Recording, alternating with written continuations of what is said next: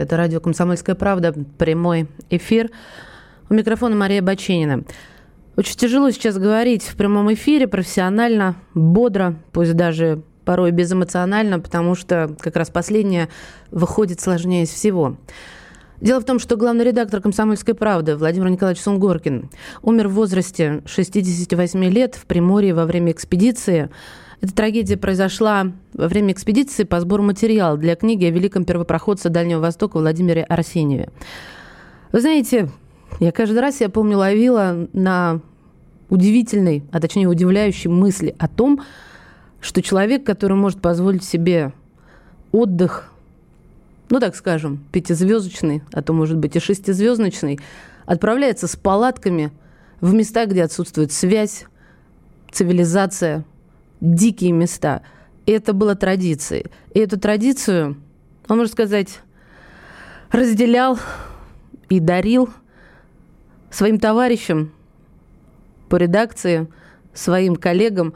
И вот всегда это было очень интересно наблюдать. Даже ты здесь, оставаясь в Москве, ну вот я за себя говорю, друзья, я чувствовала всегда себя отчасти сопричастной к этому. Потому что это были такие, знаете, фотографии не только Владимира Николаевича, но и всех участников экспедиции. Какие-то такие простые, даже больше сказать, простецкие вещи. И ты думала, здорово-то как. Вот ребята, которые могут позволить себе многое и вообще ни о чем не задумываться, едут, сплавляются на каких-то байдарках в какую-то Сибирь, в какую-то дичь, где даже связи мобильной нет – но вот эта романтика, она была с ним всегда, и он ею заражал. Моя последняя встреча с Владимиром Николаевичем, это было интервью, это была работа, это было вот именно в этой студии, где я сейчас нахожусь, и я сейчас сижу на том кресле, на котором сидел Владимир Николаевич. И вы знаете, эта легкость удивительная и удивительная точность, она, конечно, поражает.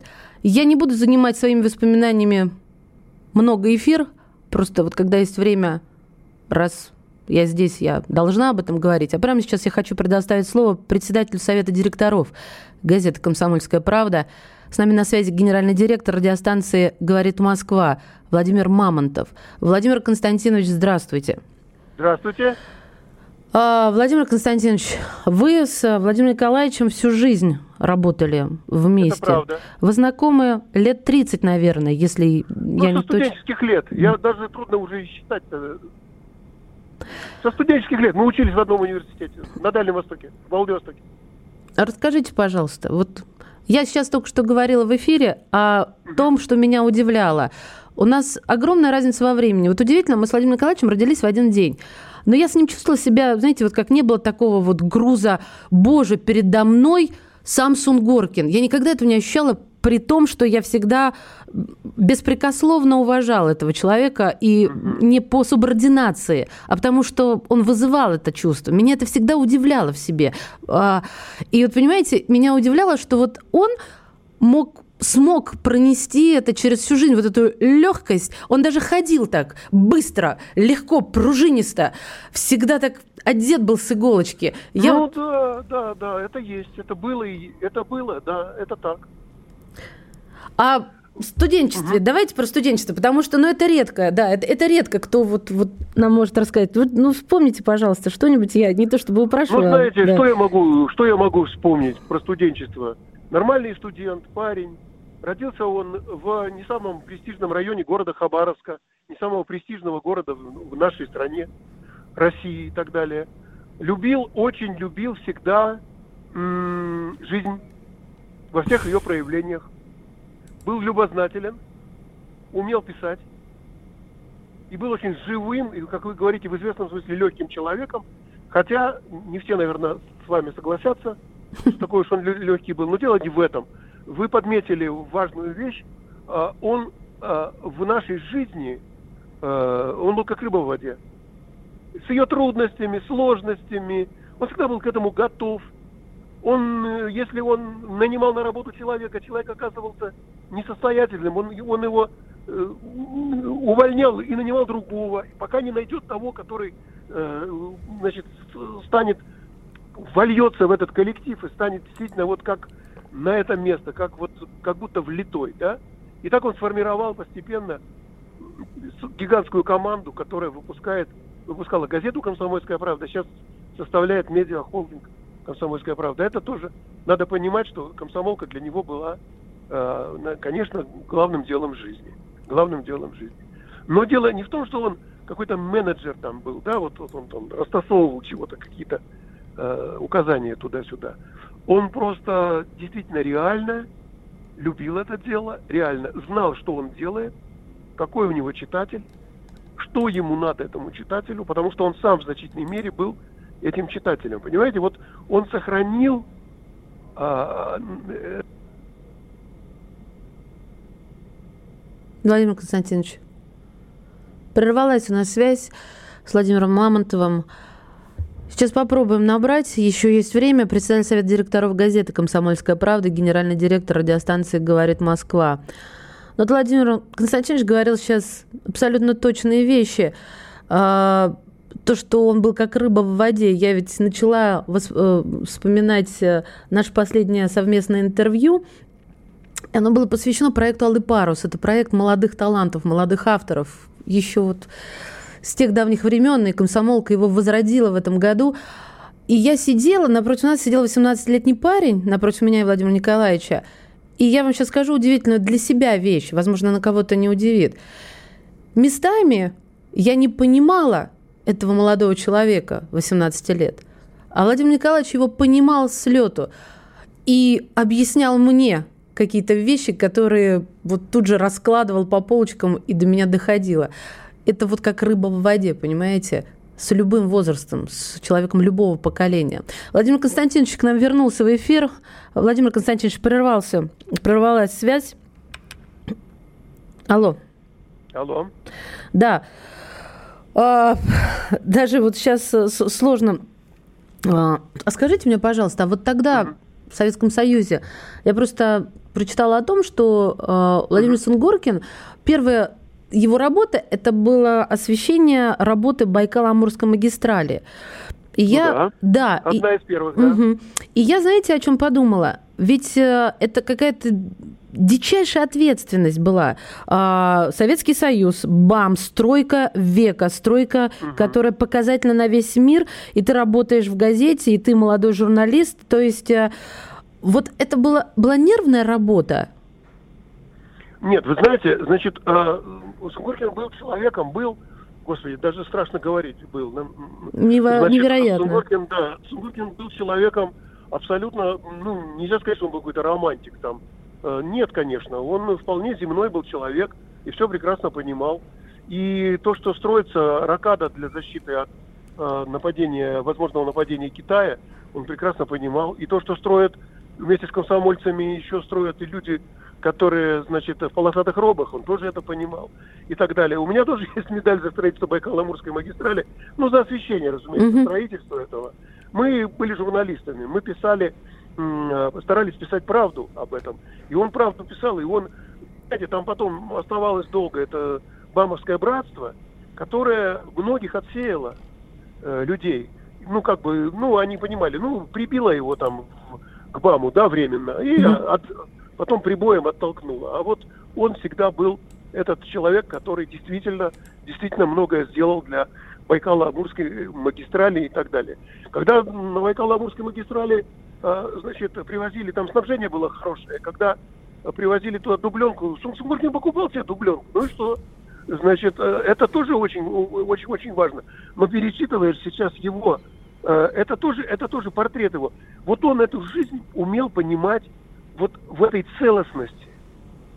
Он не уходил, он никогда не сбивался на какой-то фальшивый тон э, пропаганды какой-то, значит, фанфар каких-то. Значит, он, он парень из простой семьи был. У него отец был краеведом, кстати говоря. Очень большим краеведом и очень важным таким в этом плане человеком, не очень образованным. Он, Володя у него это все, конечно, перехватил и перенял любовь эту к, к к стране, к тайге. Да, он же очень любил э, да. свой край. Это очень настолько любил. было видно и вызывало... Для думаешь, него вообще, да. понимаете, для него страна была это свой край. Да. Вот мы когда там в Комсомолке были большие перипетии, наконец Сунгоркин стал, э, так сказать, полновластным начальником, генеральным директором Комсомольской правды, да? А, и первое, что он сделал, он собрал команду, которая с ним вместе шла в этом долгом пути, противостоянии, там, определенном даже битве, можно сказать, за... Это давно было, в 90-е годы. Mm-hmm. Да, значит, э, он собрал всех, и мы поехали, просто поехали вглубь России, к истоку Волги, в Суздаль, в Переслав-Залесский по дороге заехали и так далее. И там вели эти беседы и строили, значит, эти, эти планы, как бы погрузившись туда, внутрь. Э, и это для него не было, как вам сказать, каким-то специальным пиаровским ходом. Вот, ну, не было это. Это было, это было реальная, от жизни шедшая какая-то такая вот история. Э, и мы все запомнили это.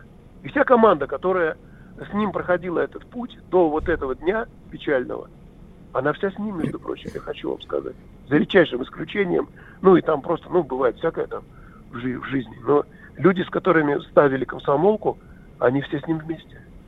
Или, по крайней мере, духом вместе. Там многие уже там, ну, кто-то пожилой, кто-то тоже уже помер.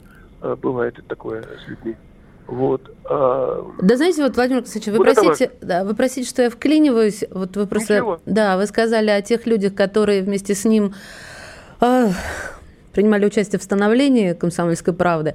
А я, я работала, ну, я думаю, это неудивительно. Многие журналисты именно вот так и работают в разных изданиях, на разных, я радиожурналист, на разных да. радиостанциях. Но я вот впервые, придя на «Комсомольскую правду», увидела то, что называется, знаете, вот, э, вот как в хорошем таком советском понимании слова, я почему-то это всегда вспоминала, да, что, что если у тебя есть идея, я вот сейчас даже тон специально да. меняю, вот такой, да, знаете, да, прям да, комсомольский, да, чтобы да. понятно было. Стилистика, да, как да. стилистика меняется, да, да. Если у тебя есть идея, да. ты можешь пойти написать руководству, пойти ему рассказать руководству, и в этом ничего такого, ты не будешь, я ведь сталкивалась вот. с другим, ты не будешь вот. беспокоить напрасно, тебе не нужно пройти Крым-Рым вот. и медные трубы. И я помню, я так долго с этим как-то с удивлением жила. С изумлением. Да, да, понимаете, потому что я сейчас для слушателей объясню. А, так как а, ты многих журналистов знаешь по профессии, я про себя говорю, я да. знаю одновременно то, что очень многие в разных холдингах не могут пойти к своему самому высокому начальству. И меня это в 21 веке вообще удивляло до глубины души. А ну, как... понимаете, какая штука. Я вам скажу, как ветеран Советского Союза тоже. Да разные были там начальники. Сунгоркин уникальный был человек. Вот в чем дело. Э, значит, фанфаронов и болванов в советское время хватало ровно так же, как сейчас. И людей, которые надуваются и не, не, не слушают других, их, их и тогда было много, и сейчас было много. И и ужас в том заключается, что их, а, а других мало. И когда помирают такие, как Сунгоркин, я думаю, еще меньше стало. К сожалению, ну, правда, это так. Есть и молодые, есть и молодые, которые вот этим не болеют. То, что вы рассказали. Вы вот это вот для вас, очевидно, очень важно. Вы так подчеркиваете все время, что я могла с ним на равных... Да, Слушайте, вы понимаете, значит, да, видимо, это, это моя вот, история. Это, это, это говорит о том, что он, он конечно, э, э, вы сейчас этому удивляетесь, а это должно быть нормой. Согласна. Для Шунгоркина это было нормой. Потому что он понимал, сейчас ты человека выгонишь, надуешься, значит, не примешь, и что-то, а он тебе что-то важное не скажет. А вдруг это нужно для газеты? А вдруг это повернет э, какие-то представления? Он не боялся сказать, ой, блин, я был неправ. Давай переделаем, переиграем. А, все назад. У него была фраза хорошая. А, все назад. Это когда вот уже все приговорили, в это время кто-то откашливается и говорит, слушайте, а Волга не впадает в Каспийское море, новые данные появились. И Сунгоркин говорит, так, все назад. Или этого, значит, проверить на пьянство, может, беспробудное, или, может, правда есть новые данные. Понимаете, вот это, вот это, вот, вот, вот это в нем было, и это важнейшее качество. Вы знаете, это Владимир очень... Константинович, ведь а, вот да. вы сказали про а, профессиональное, но было еще и личное. Но я об этом чуть попозже расскажу, если будет время. Спасибо вам большое. И примите также и мои соболезнования, Владимир. Вы тоже, вы тоже Спасибо. примите. Я сказал бы, я сейчас пользуюсь случаем, скажу, дорогие читатели «Комсомольской правды», примите мои самые самые серьезные, самые от, а, от души сочувствия по этому поводу. Владимир Мамонтов, председатель Совета директоров газеты «Комсомольская правда», генеральный директор радиостанции «Говорит Москва». С нами на связи специальный корреспондент «Комсомольской правды» Дмитрий Стешин. Дима, здравствуй. Здравствуйте. Где тебя застала эта новость? Да я в отпуске в деревне у себя. Э, сложно в этом поверить, но я уже прочитала то, что ты написал в своем телеграм-канале. В общем-то, перечитывать я, конечно же, это не буду. Я просто хочу, чтобы ты сейчас своими словами рассказал о том, что... Ну, о своих чувствах. Наверное, так точнее всего будет. Воспоминания. Я, я, я обладаю таким даром предчувствия. Я знал, что Владимир Николаевич уйдет. У меня было такое ощущение. Ну, как, как всегда, не думал, что так, так быстро. Вот. А, в его смерти на самом деле очень много смыслов. Он умер в экспедиции, которая шла по следам великого русского путешественника Арсентьева. Нашла не просто так, они а, писа... комсомолка писала про эту экспедицию, писала про север, про Дальний Восток. Он умер, по сути, на своей родной земле. Я знаю, как он любил Дальний Восток. Вот. А, ну, вот видите, какие, какие совпадения. Я проработал в комсомолке 22 года. Я надеюсь, я дальше буду работать. Меня за родной газеты вынесут ногами вперед. Владимир Николаевич у меня был ну, второй отец. Он меня воспитал и вырастил. Э, был непререкаемым моральным авторитетом для меня и профессиональным авторитетом. Я прекрасно знал, как он писал. Он очень редко писал, но для меня это всегда было образцом. И самое главное, что Владимир Николаевич нам оставил тема, которая не боялась поднимать газета, вот, причем, как правило, поднимала по его личным указаниям, да, темы, о которых уже давным-давно все говорят свободно, не боятся обсуждать, да. Вот именно ведь комсомолка а, отследив, а, что в глубинном народе а, ну, несколько по-другому относятся и к этнической преступности, и к массовой нелегальной миграции, начали это обсуждать. Да. Над этими темами начали работать журналисты а, комсомолки. Пока это не превратилось в мейнстрим, да, не дошло до самых высоких трибун и политиков. Но нужна была смелость, чтобы не бояться про это писать и дать этому площадку. Вот. А, ну, слово русский можно вспомнить, да, вот у меня, у меня только а, два материала на обложке выходили со словом русский, я помню прекрасно, 2000 год, да, про цыганский концлагерь в Калуге, и 2004 год тоже слово русский было на обложке. И какой виск тогда стоял, значит, и в журналистском а почему? сообществе, и политическом. Так это слово было, оно табуированное. Mm. Сейчас мы его употребляем совершенно спокойно. Вот, естественно, потому что ну, у нас 80% страны себя самоидентифицируют как русские, да, представляете? А вот когда-то это было слово очень неудобное и чуть ли неприличное. Вот потрясающе просто. То, что мы говорим и произносим это слово свободно, заслуга Владимира Николаевича. Ну и самое главное, вот нашу газету любили обвинять в желтизне, да, мы на самом деле просто самое массовое народное консервативное издание, да. Все мы знаем, что на страницах комсомолки есть табуированные темы. А, мы никогда не гадим на нашу армию, на нашу родину, на нашу веру и традиционные ценности. И это тоже была его заслуга. И я почему-то уверен, что с уходом Владимира Николаевича а, мы продолжим эту линию. Потому что он оставил команду и коллектив, и, в общем, будет кому продолжить это дело. А так пока я еще не осознал его смерть. Дим, скажи, пожалуйста, а вот ну, мы об этом не говорили, я тебя никогда не спрашивала. Вот как поступает, как и большинство военных корреспондентов, но я просто знаю за своих, да, вот сейчас с тобой говорю, угрозы. А как он помогал в защите? У тебя же семья. Вот с этой стороны какой-то такой, которая не, не освещалась никогда. Вот это вот ваша ну, потому что тебе нужно стоять Ой, твердо я, на ногах, я... когда ты там где-то на войне под танком или БТРом валяешься, да, я никак не забуду, как ты рассказывал об одном случае. И вот здесь, чтобы было все нормально, здесь, в Москве. Ой, я не могу рассказывать подробности. Я могу сказать только одно, что если у меня возникали проблемы, я ему мог позвонить в любое время дня ночи. Он э, всегда меня выслушивал и э, вникал и помогал. Никогда не отказывался.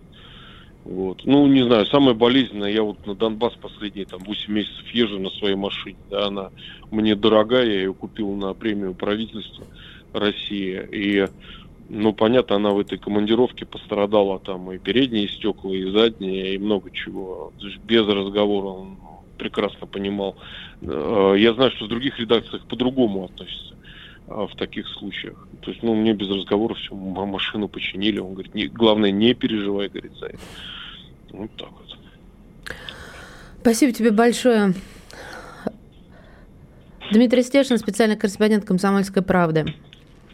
Дима сейчас затронул вещь, такую тему личного отношения. Я думаю, сейчас каждый слушатель поймет, о чем я хочу сказать. Вот это личное отношение между каждым сотрудником, между каждым сотрудником и самым главным боссом, самым главным шефом. Да?